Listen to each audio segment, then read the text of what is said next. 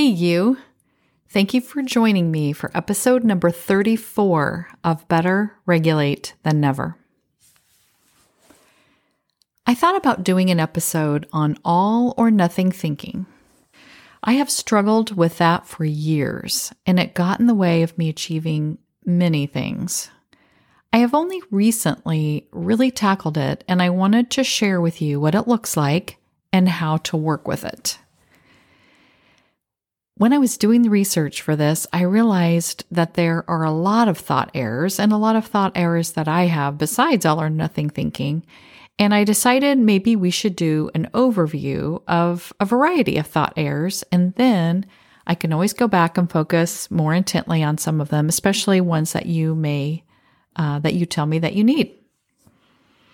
I do think all or nothing thinking is a more popular one, and I am sure that you will recognize it as we go along. When you are using all or nothing thinking, your brain looks at situations in two extremes. Something is either good or bad, perfect or a disaster, love or hate, and so on. Your brain will be thinking with words like always or never. Let's say that Jerry sends a message to a girl he likes and she doesn't respond to him. He might think, I am such a loser. No one will ever like me. Susie doesn't get invited to a big party and she thinks, all the people that went to that party hate me. Sarah has been studying for some time for her biology exam after taking the exam, she sees she received a low grade. Sarah thinks, I am so stupid. I will never learn how to do this subject. Like I said, all or nothing thinking is very common, and most of you can probably relate to those kinds of thought errors. People who identify as perfectionists probably really relate to this kind of thinking. Now, I do not see myself as a perfectionist, but I certainly default to this kind of thinking a lot. These kinds of thoughts are seen as errors because they are default settings that our brains are set to, and they are like getting error messages on our computer or the 404 message we get when we're searching the internet. Our brains like to go to extremes. It is easier for it to process extremes than to look into the middle areas for why something might have happened. Since the before mentioned situations didn't happen to you, you can probably see more clearly why thinking like this really doesn't make sense. Let's look at Jerry's situation with messaging the girl he likes. What are other reasons why she didn't message him back? Maybe she was busy when she received it and forgot to get back to him later. Maybe she was really excited about the message but she didn't want to seem too eager to message back and wanted to wait a little while. Maybe she hasn't even seen it yet. Maybe something is going on in her life that is really important and she will get back to him later. Jerry is thinking he's a loser. Even if this girl doesn't like him and is ignoring him, is Jerry a loser? No. Does this one situation that mean that he will never get a girl to like him? No. Even though our brains may offer that all or nothing thinking, write it down and try to analyze each, piece of what you are thinking and ask yourself is this really true? Who would I be if I didn't believe this thinking? What do I want to think about the situation? Those questions will help you pick apart those all or nothing thoughts. What about Susie? What are the other reasons she might have not been invited to the party? What about Sarah? What are other reasons she might have received a low grade on the test? Always question the thoughts, the thoughts that your brain offers you. Remember, your brain doesn't like to use much energy make it do more work. I had a student years ago that was ranked number one in his class. Because of a B in one class his fall semester of his senior year, he became ranked number two in his class for the last semester of his senior year. He made this mean that he was worthless and that he wouldn't be able to go to any of the schools he had planned to go to. He made this mean that his life was ruined and there was no hope. Being number two in the class has nothing to do with your worthiness. It has nothing to do with how successful you will be. He was so set on this thinking that he started to do worse in his other classes. He even did poorly on essays he wrote for scholarships because he had given up. For a long time, he wasn't willing to look at his thinking to see how it wasn't helping him to continue to achieve his dreams. This is why we must question our thoughts. We don't have to believe them, and usually we shouldn't believe them. That brings me to the next thought error emotional reasoning. If I feel stupid, it must be true. If I feel awkward, it must be true. I am an awkward person. Guess what? Everyone feels stupid sometimes, even the smartest IQ person. Everyone feels awkward sometimes, even the person that you see as so confident and outgoing. I was voted most outgoing in my class, and I feel awkward most of the time, and I did then too. Sometimes we have ways to cover it up and ways to make us look comfortable when we are not. Don't believe your brain when it tells you that how you feel is always a true statement. Again, most of the time, it is not true. I am afraid of spiders. So, all spiders are dangerous and we should be afraid of all of them. Now, I know this statement is not true. It doesn't really change how I feel about spiders, but if I wanted to work on that thought, I could probably get to the point where I could ignore spiders. I don't see the need to work on this that much, but sometimes these thoughts are holding you back from things that you really want. Now, my fear of spiders doesn't hold me back really from anything I want, it just causes me nightmares. but if it did, I would try to change it. But what if you were afraid of flying? You can drive to a lot of places in the world and you don't ever have to fly, but you can't drive everywhere.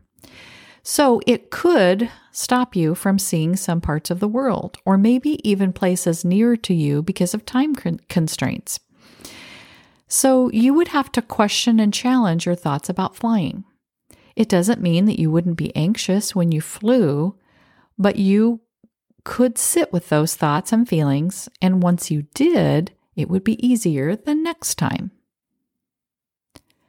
Overgeneralization means taking one negative event and making it mean that all events will be negative. You apply one experience to all experiences.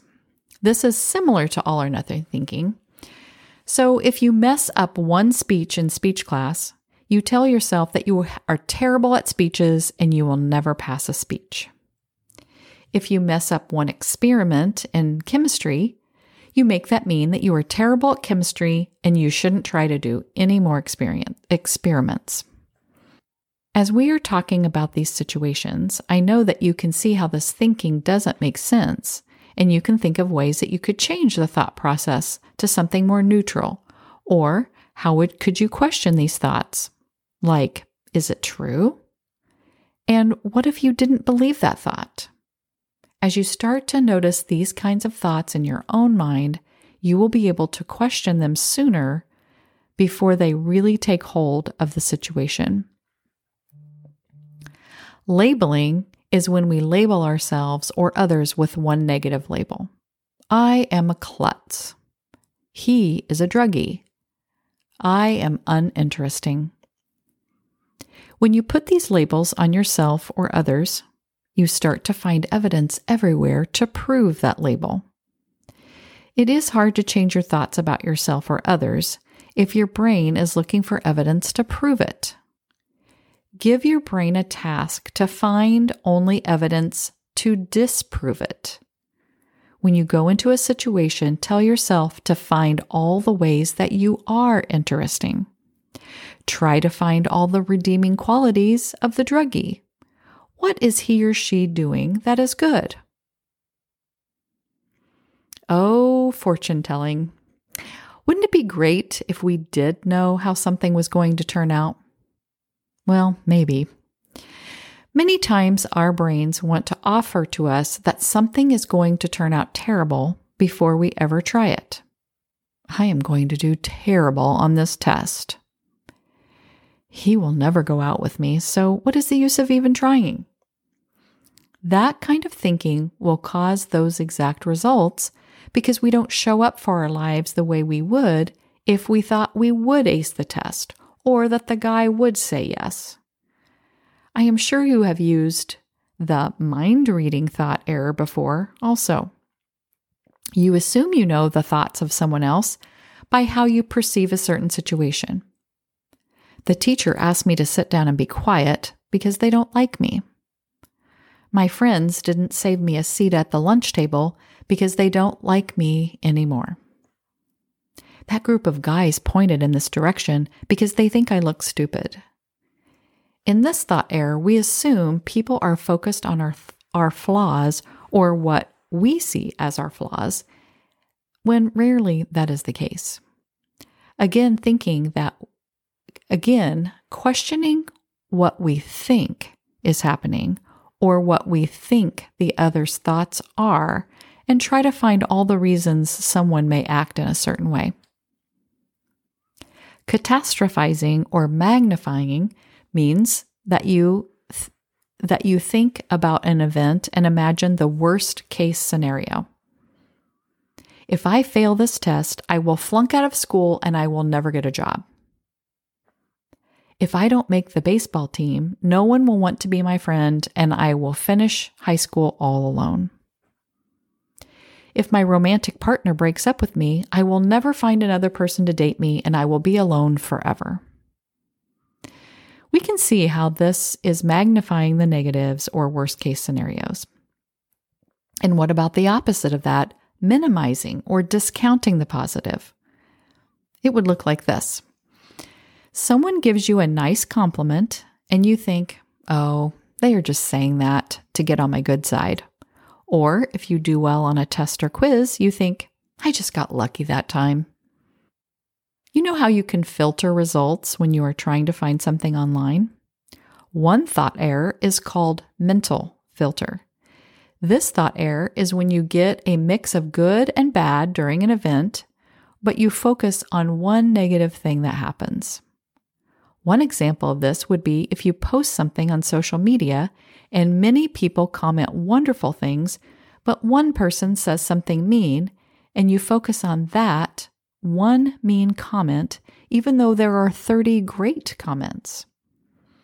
Or maybe you wear something new to school and many of your friends really like it and say say what they like about it, but one person doesn't like it, and then you focus on what the one person said that didn't like your outfit. Think about this example. Imagine if you had $86,400 in your account and someone steals $10 from you.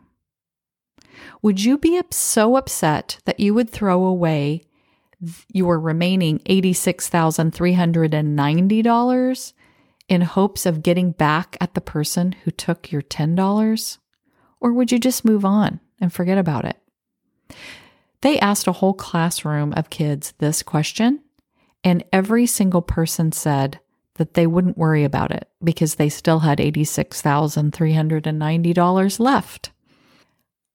The example that this is trying to show is that we have 86,400 seconds every day. If someone does something negative and ruins 10 seconds, are you going to ruin the other 86,390 seconds on that one negative 10 seconds? Or are you just going to ignore that and enjoy the rest of your 86,390 seconds? I hope you choose to enjoy the rest of the seconds instead of worrying about the 10 seconds. Personalization is making everything about you. An example from my life that still happens regularly for me is if I am supposed to meet someone for lunch and I am waiting and it's after the time and I don't hear from them, I think that I made a mistake. I am at the wrong restaurant. I didn't remember the right time. I don't assume that the other person is running late. I just make it my fault. This could also happen if something negative does happen and you assume that it is all your fault that it happened. My parents got divorced because I am a bad person. This would even be taking responsibility for how someone else feels. My dad is always so mad because I am a bad kid. We don't cause other people's feelings. Each person is in charge of their own feelings, and nothing that happens can change those feelings unless you have a thought about it. Imperative means that something is vital or it is essential.